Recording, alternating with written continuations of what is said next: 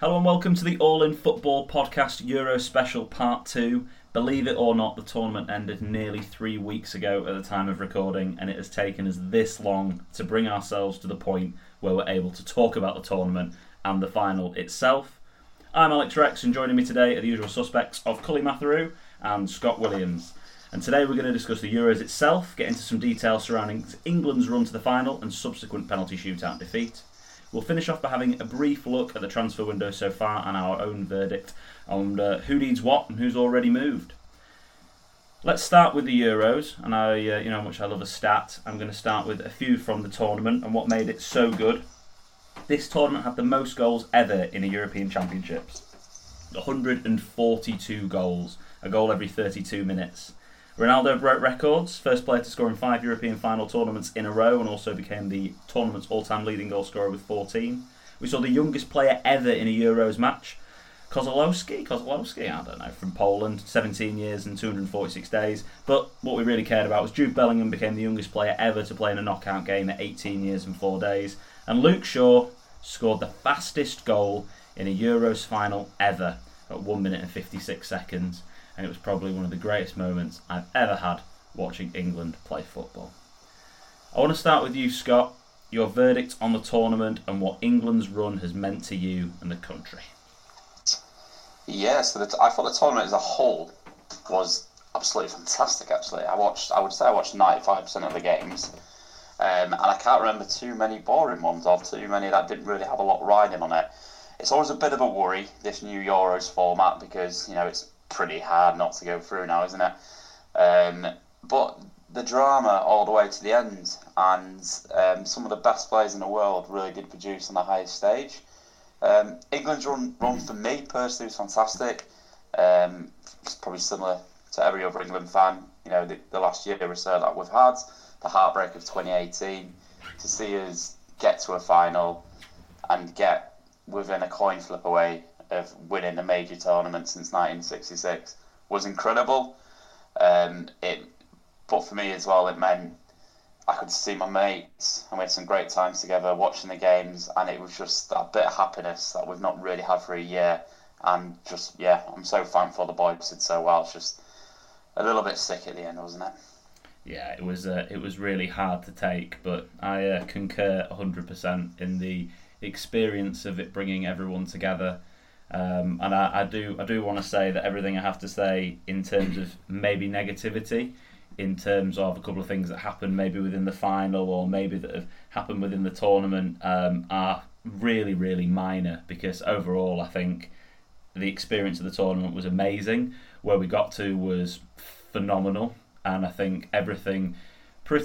Southgate got everything right in the whole tournament, bar maybe a few tactics in the Scotland game, if I'm being a little bit picky. He got pretty much everything right the whole tournament, except for, maybe half a game and a couple of decisions. And that's my own personal opinion on it. But I think the tournament itself was fantastic as a whole. Don't know what you thought, Cully. I agree with you, mate. The notion of being negative about the tournament shouldn't really happen. You've got to look at it as a glass half full that we've reached the final for first time in 50 odd years. You have to look at it as a positive. I do think there were some things in the final that he could have done better. Obviously, my opinions on Southgate. He has proved me wrong to an extent, but I think he's got limitations. I think when we scored the goal in the final, we could have been a bit more attacking instead of just sit back on a lead.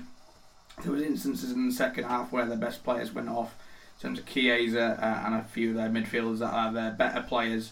Didn't have Spinazzola at right back, who was one of their players at the tournament.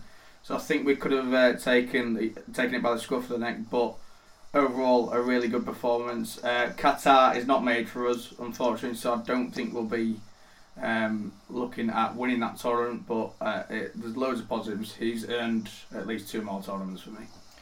Oh, Scott, I wanted to, before we got into the final in a little bit more detail, maybe ask you a little bit more about what Southgate really got right in the tournament and some of his decision-making and tactics, etc. Yeah, Southgate is fantastic. I've banged on about how well he's been doing for many, many years, and one of the minority that's always thought I just wanted to stick by him. And he showcased that again in this tournament. it's even me. I would say I'd love to have seen more of Jack Grealish at the beginning, but he sticks by what he believes is the best. He's the right.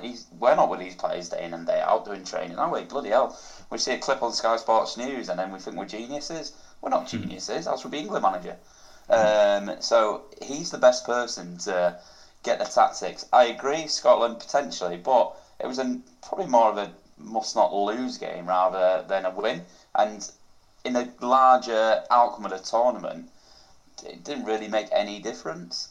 If anything, it was potentially good things. It highlighted actually, where we've not done so well, and we could tweak it. Better than doing that than in a quarter final or semis.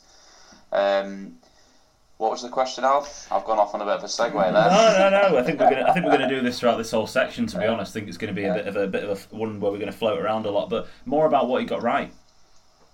Yeah. So yeah, tactics, bang on, and the right players in the right positions. As silly as that sounds, but he stuck with a core, keepers, centre backs. When obviously when Maguire came back into the team, he stuck with the two CDMs that did such a great job.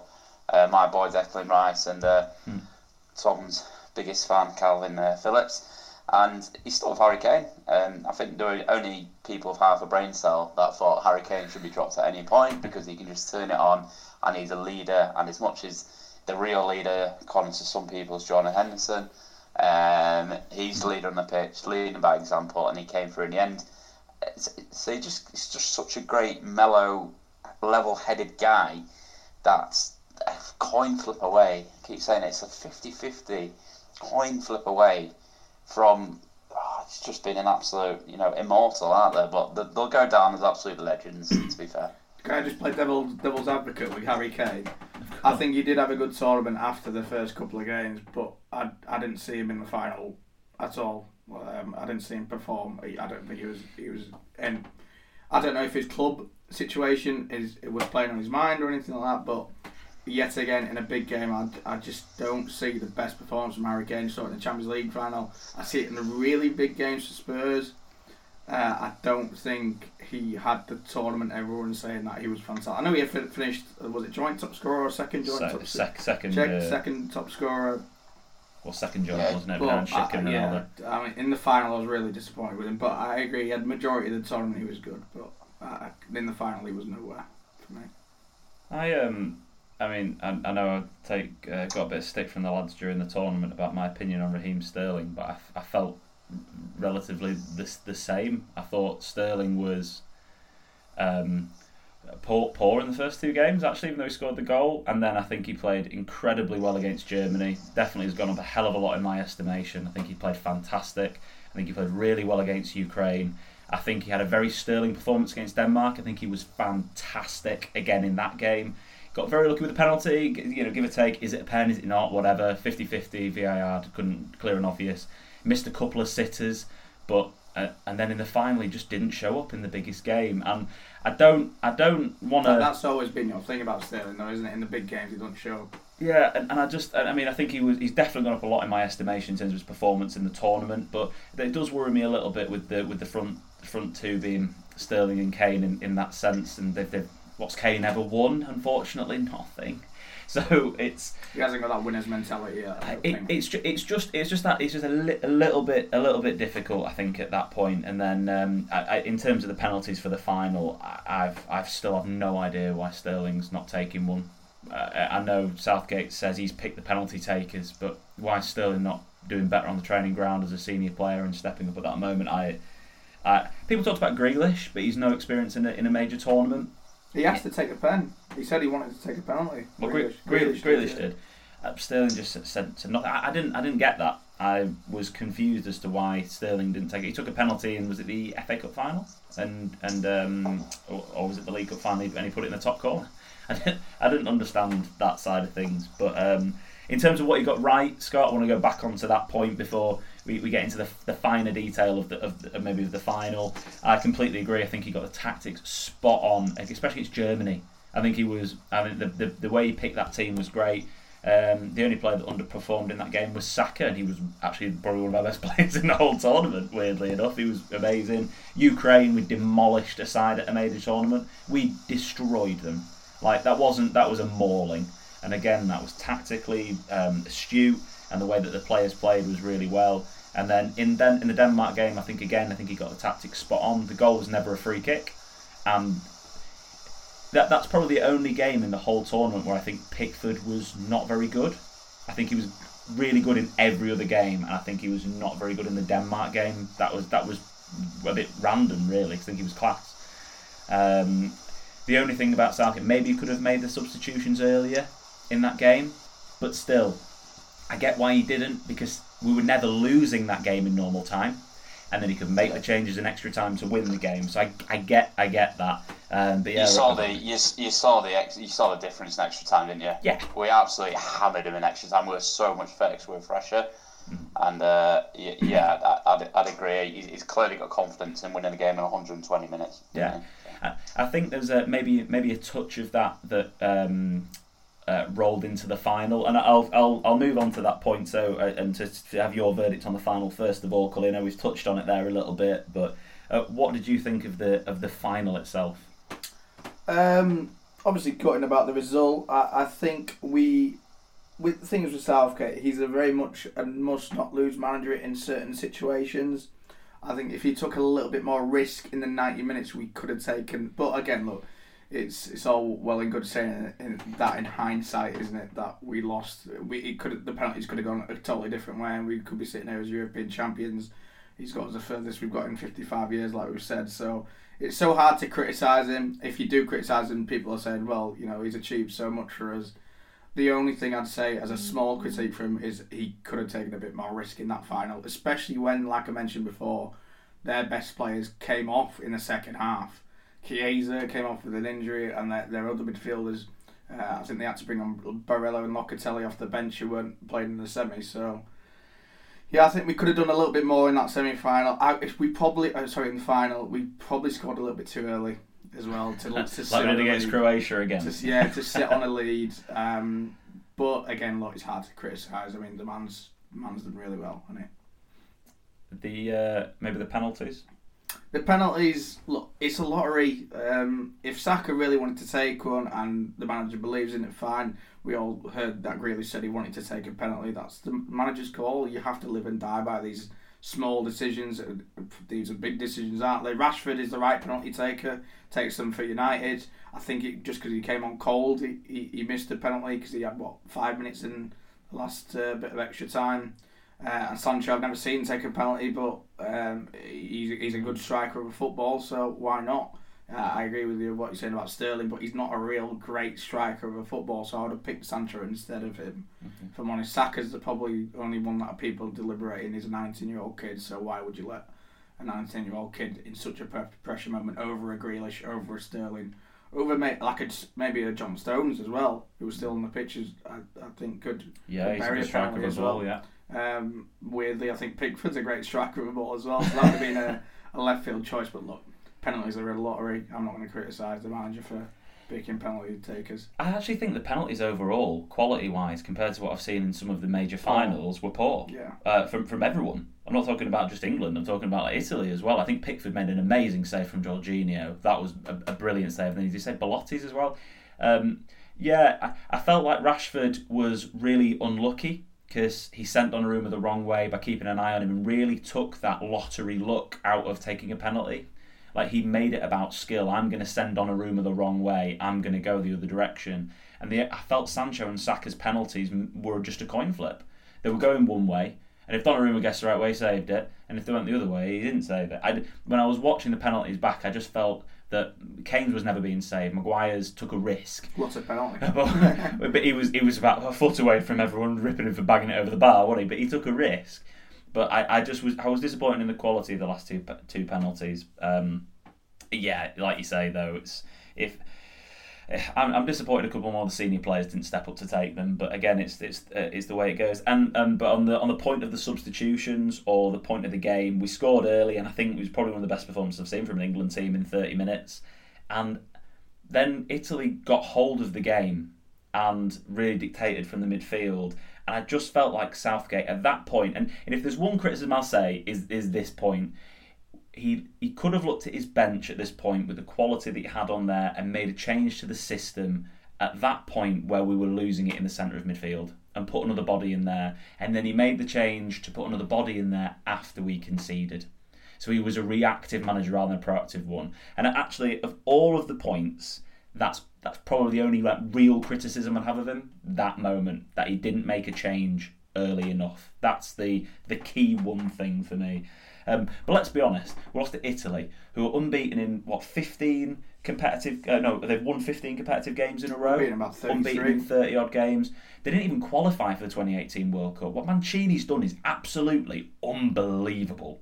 And he's taken a team of players who are from all sorts of clubs across Italy with no egos and really banged them together and done really well. I don't know if you wanted to jump in on any points on this, Scott, before I move on to some quick fires. I'll just quickly say, if he picks experienced players and they miss a penalty, what are the odds of everyone turning around going, well, why didn't you just pick the best penalty takers, the ones that do it on... It would have happened. If they'd have missed, would have just said that, and then would be sat here arguing about that. So it is what it is, and yeah, their goal was so lucky as well, let's not forget that. It was a ridiculous goal, and it's just one of those things, unfortunately. We'll win the World Cup though, so it's all good. Sorry to add, to pick up on that point Scott's made actually, you look at previous penalty takers who've missed in shootouts in the past in tournaments, look at the names, they're all experienced players, most of them, Gerrard, Lampard, Southgate, Carragher, Waddle, Stuart Pearce, all experienced players. So it doesn't matter who takes a penalty. If the player is confident to take a penalty, let them take a penalty. Yeah, absolutely. And to be fair, I could say minor criticism, and I think my main person is Sterling should have taken a penalty personally. That's just an opinion. He's having the best tournament of his life. We don't know. He might have offered. This is it. Southgate took responsibility and leader of men and did it himself. And I think a lot of credit goes to Southgate there at that point for really taking it on the chin. And what a fantastic tournament and great leadership it was. It really was. And tried not to talk too negatively at that point about a couple of his points. But there's always the bits, isn't there? There's always those bits. So a couple of quick fire questions. 30 seconds on each one, please, lads. Scott. Biggest team surprise of the tournament?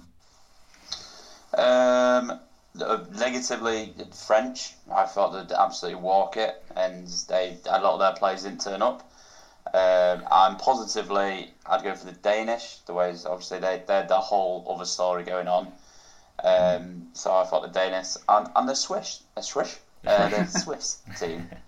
Not only did they do well, and obviously knock France out, they played some really attractive football. So yeah, them. Cully, I think Scott's taken your biggest disappointment, has he? Biggest disappointment team-wise? Yeah, but a few notable mentions. I thought the Dutch were disappointing, getting knocked out to Czech Republic in a fashion where it was a bit of a damp squib, really, wasn't it, from them? I know they don't have Virgil. We all miss him, I know. But I know they didn't have Virgil, but they should have done a lot better than they did. Germany, I thought, were poor as well. A really turgid team.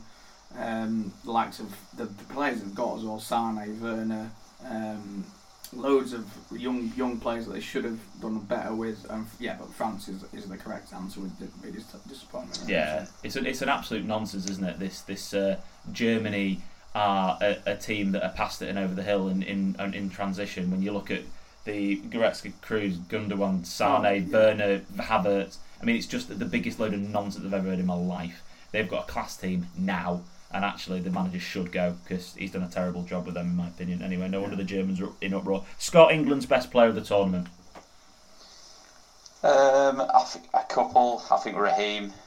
He scored some unbelievably important goals at the right time for us, and really carried us goal scoring league through those first few games.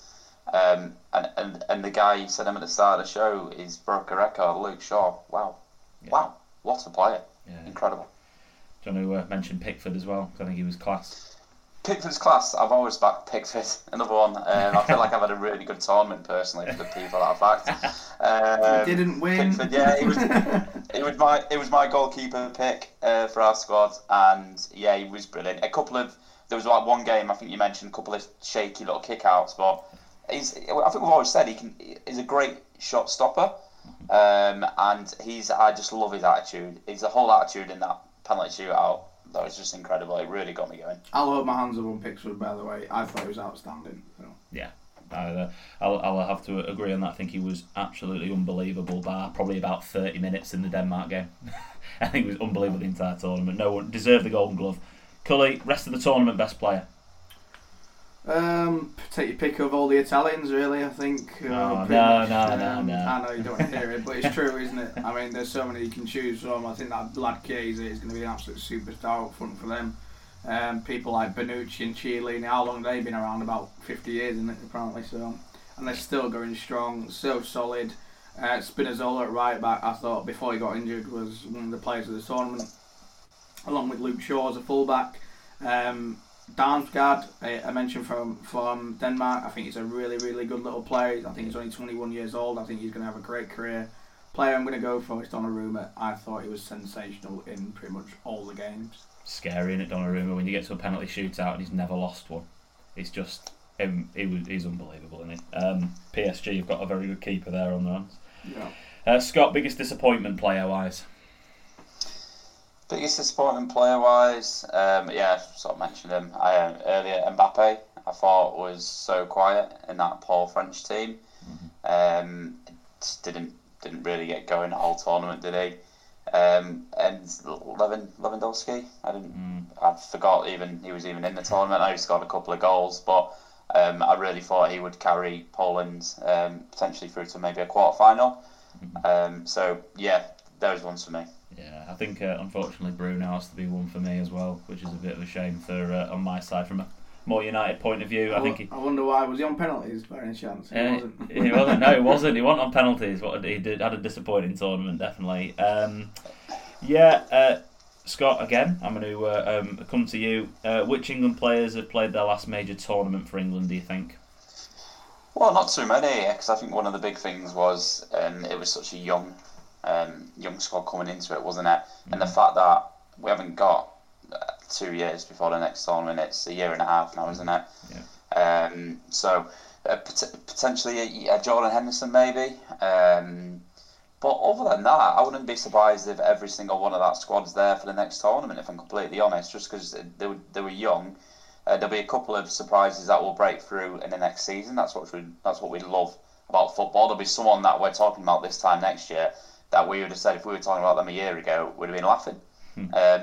You never know, like, if Lingard has a good run for United, he could be back in. So I wouldn't be surprised to see too many wholesale changes for the next World Cup. Yeah, a few people mentioned Kyle Walker being his last tournament. I thought he was unbelievable this tournament. I thought he was outstanding. First half against Croatia, terrible, and then he can't cross a ball. But other than that, I think he played unbelievable. Versatile as well, centre back, right back.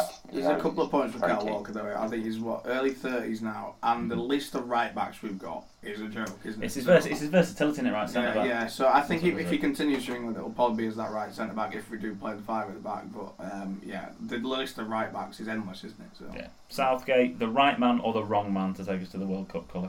And beyond. I think I've had my fair share of opinion on Southgate, so you can take this, mate, if you want. Well, I think he's definitely the right man to take us to the World Cup with this team, no doubt. I think that's clear. And then beyond, I think for me personally, it's more a yes than a no, but I'm not 100% on it, if I'm totally honest. I know Scott's definitely a yes on that side. Well, you're only as good as your last tournament, so it's an impossible answer right now. If we go bottom of the group, and you know what, it's probably time for him to go, isn't it? Because he doesn't want to outstay his welcome. He's already said this. But then I also don't care. Why don't we have an England manager for 15 years? Yeah. Why not? Like, let him progress like how much he's progressing now. But I mean, it's just how he performs at the World Cup at the end of the day. True. Getting a bit more serious now, and I didn't want to touch on this too for too long and for too much, because there's been it's been done, and obviously it's quite sad cases. But Cully, I wanted to have your verdict on the racist abuse and the abuse given to the three lads that missed the penalties post the final. Oh well, it's sickening, isn't it, mate? It's abhorrent. It's inhuman, which is what racism is. It's a little bit after the Laws May Show from the Prime Minister say that social media companies are going to get fined for if they don't take racist abuse off their sites, like they do with all sorts of other things. They take it off immediately, but they don't take racist abuse off quickly, do they? So it's weird. It's really weird. I just hope the lads pick themselves up and hopefully show people on the pitch that, you know, they don't care, their opinions and their abuse won't affect them in their careers. I hope Bukayo Saka especially does that as a young 19-year-old boy. I know Marcus and Jaden aren't too much older, but he's the youngest lad and he's missed a penalty that may have been forced upon him. You never know. I know, like I said earlier, that if players are confident, but I didn't feel comfortable with a 19-year-old kid taking a penalty. And yeah, it's gutting for them to experience that. Obviously, as a brown man, I've experienced racial abuse before, But I hope they never have to experience it again. Yeah, I think for me, one of the most disappointing things is I sat there after the game, you know, numb, just gutted, and it's sad to me that in my head I was like, oh bloody hell, I bet they're going to get racially abused now, because that's been going on for the last couple of years, and it's so sad that that's, you know, a fault now that we're expecting it. Mm-hmm. But yeah, it's disgusting. And we've already said it on this podcast months ago. Social media companies need to do more. There needs to be verification when you're signing up to this. There needs to be consequences, prison sentences, named and shamed, all the above. Yeah, I completely agree with everything you've said there, lads, to be honest. Yeah, let's hope that stops sooner rather than later. Scott, the problems with security at the final and the action of the England fans, your take on that briefly? Disgusted. I've spent weeks being the most proud Englishman. I've never felt this proud to be English. And I woke up, we were messaging in our WhatsApp groups, like watching all the build-up videos. I was like, welling up, I'm that proud to be English today. And then I'm looking at them scenes and looking at these fogs and these absolute disgraces. And I was ashamed to be English. So how can I go from one extreme to another in the space of a few hours? Disgusting, trying to get into these places and knocking people over and hurting people getting stamped on, and yeah, it's the disgrace from the people, it's the disgrace from us. And it was on about hosting the games afterwards. Not a chance. We do not deserve to be hosting anything for a long time.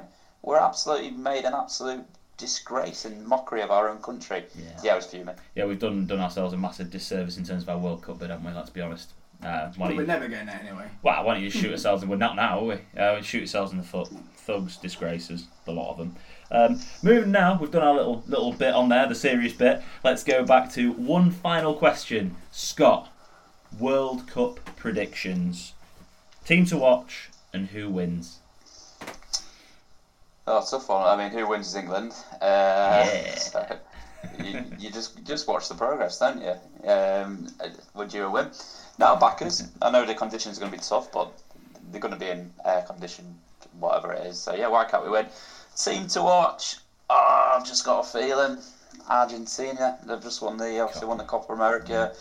Messi. Is it raining the stars a little bit? I think they'll be obviously all right with the weather. I think they're the ones to keep an eye on, Argentina. Yeah, and I completely agree with what you've just said. I was going to mention Argentina, the conditions, everything else, Copa America winners and everything else. Well, we've gone a little bit longer than I expected to there on the England chat, but why not? Let's keep the chat rolling.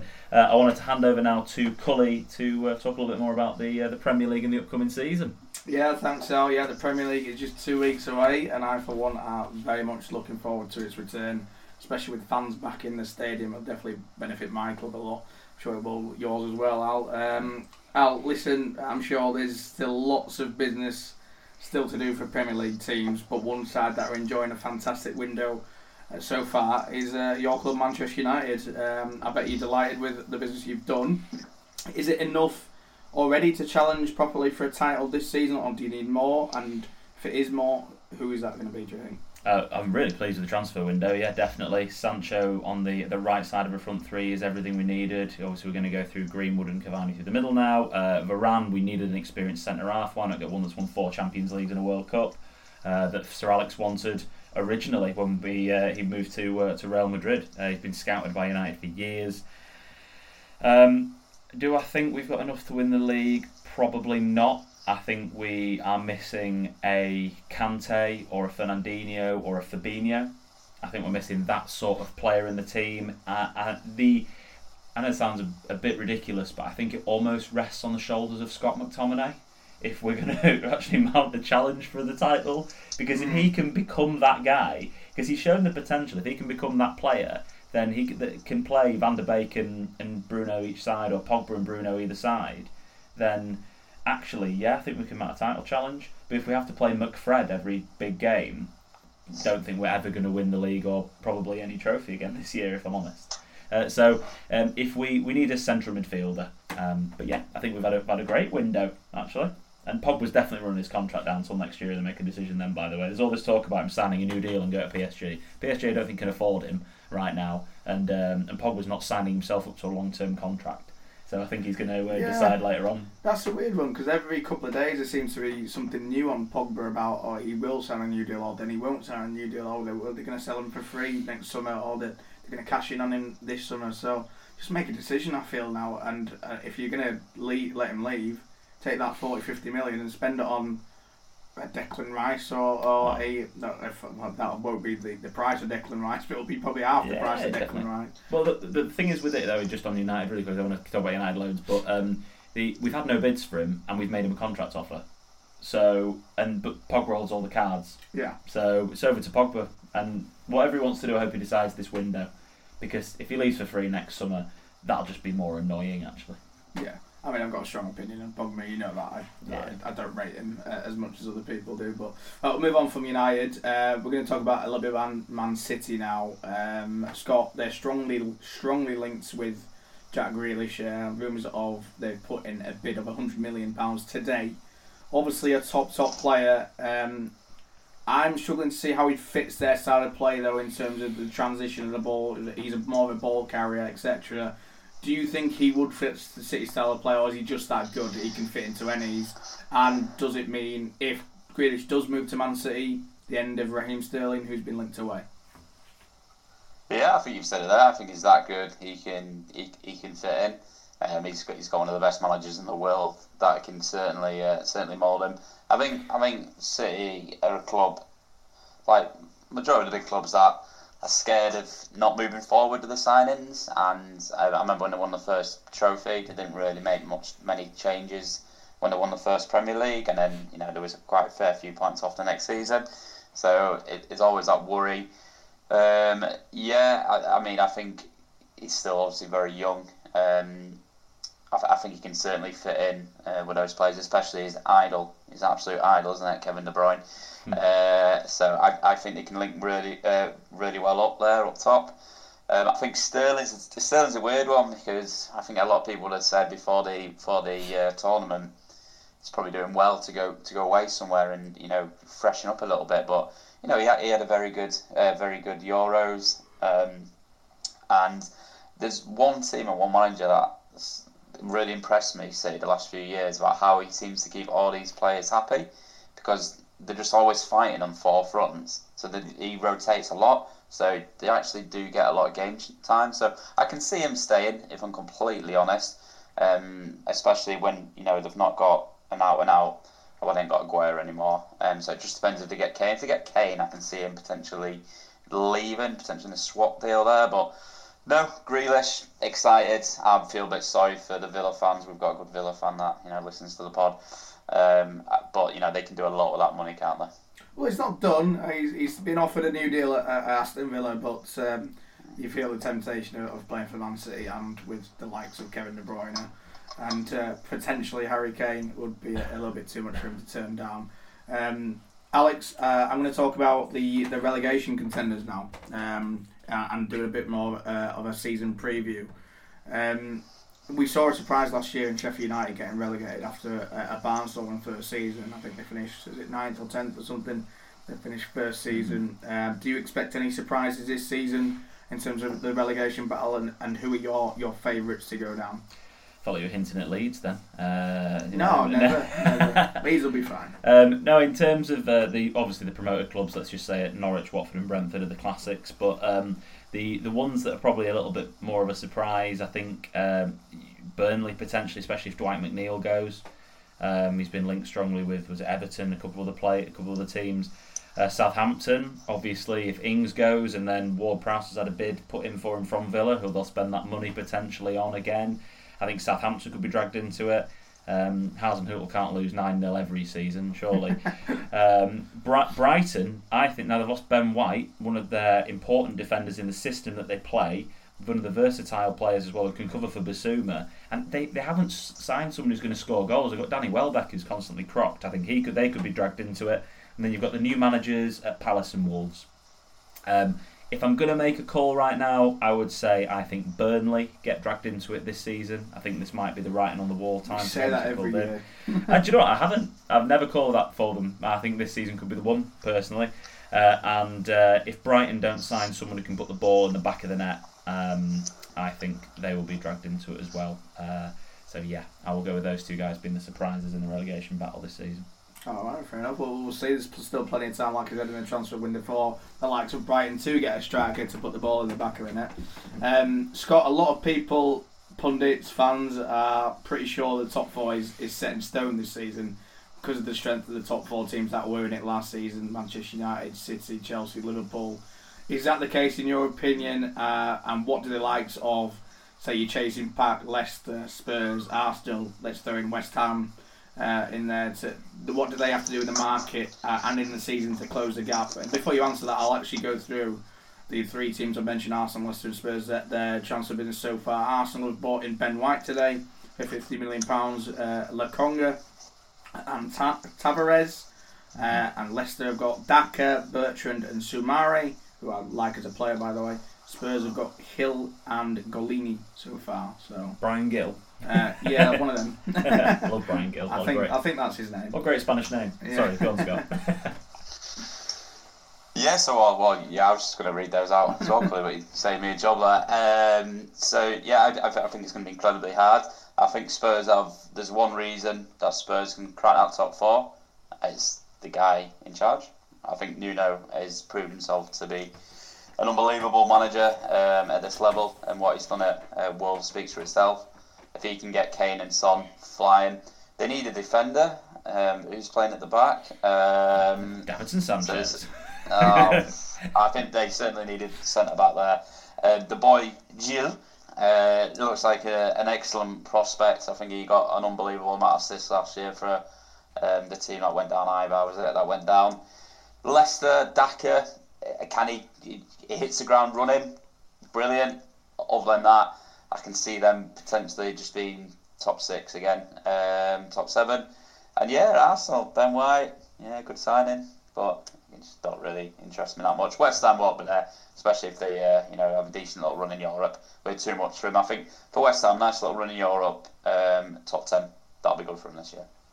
Fair enough. Well, lots to look forward to, anticipating an exciting season for many reasons. It'll be great to see fans back, especially Ellen Road. I'm sure Tom's going to listen to this and he'll be at the first game, Ellen Road, and enjoy a great season with Leeds. Right, we're going to call it a day there, guys. A short and sweet podcast here to get back into the swing of things. We'll be doing a much more in-depth preview into the new season with some league and cup predictions in the next week or so, so look out for that. I'm sure Alex will be doing a sort of preview on FPL selections and the do's and don'ts at the start of the season. So check those out on our social medias at All In Football Pod on Instagram, All In Football P on Twitter. Thanks for listening, as always. Thanks to the lads, Alex especially, for co-hosting, as always. Great job, Scott. It's always great to have you, mate. And we'll see you all soon. Thanks very much.